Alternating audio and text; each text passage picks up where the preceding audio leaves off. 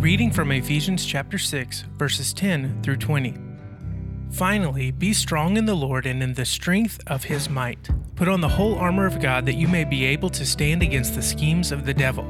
For we do not wrestle against flesh and blood, but against the rulers, against the authorities, against the cosmic powers over this present darkness, against the spiritual forces of evil in the heavenly places. Therefore, take up the whole armor of God that you may be able to withstand in the evil day, and having done all, to stand firm.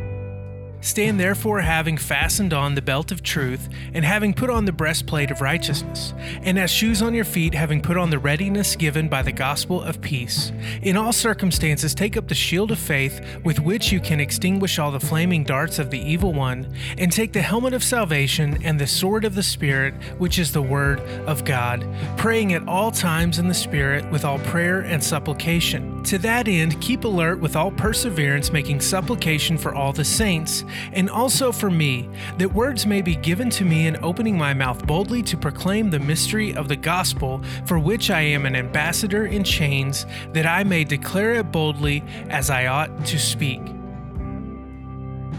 For many of us, reading through the armor of God might seem familiar. Some of us might even remember a song or two about this passage. No matter how many times we have read this passage or heard about the armor, I believe it is still meaningful to us today. The author of Ephesians wants us to realize that we are not left without resources as we seek to be made disciples and to make disciples.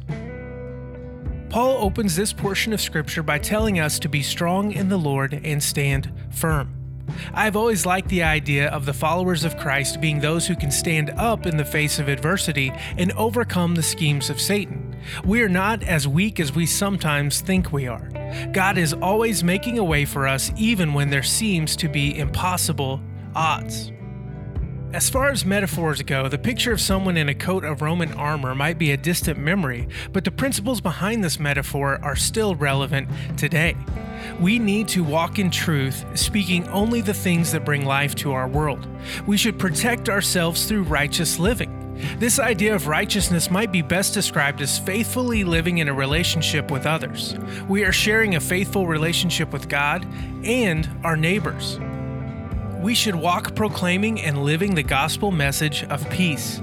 We don't have to read much of the news to see how much our world needs peace. Our minds are covered with the knowledge that Christ has saved us. This salvation is not a ticket to a future destination, but instead, we dare to walk in a way that shares that salvation with any who would receive. We need faith to protect us from those schemes of the devil. As the world throws doubt, discouragement, and disbelief toward us, our faith is what holds us up in Christ. In fact, our faith will also help others see a new way when they are faced with similar oppositions. And let us not forget the sword of the Spirit, the Word of God. This sword is different than one we might be picturing, however. This sword is not for taking life, but is life giving. The Word of God is what brings life to any who would receive it. What a powerful tool for the cause of Christ. Today, may we be able to stand in our lives as followers of Christ. May we put on this whole armor and persevere toward a greater goal, toward being a disciple and making disciples of others. May we always remember that life comes from Christ and He has given us the tools needed to live a life that can stand up despite the challenges. Let us pray. Gracious God, although we were once strangers, you receive us as friends and draw us home to you. Set your living bread before us, that feasting around your table, we may be strengthened to continue the work to which your Son commissioned us. Amen.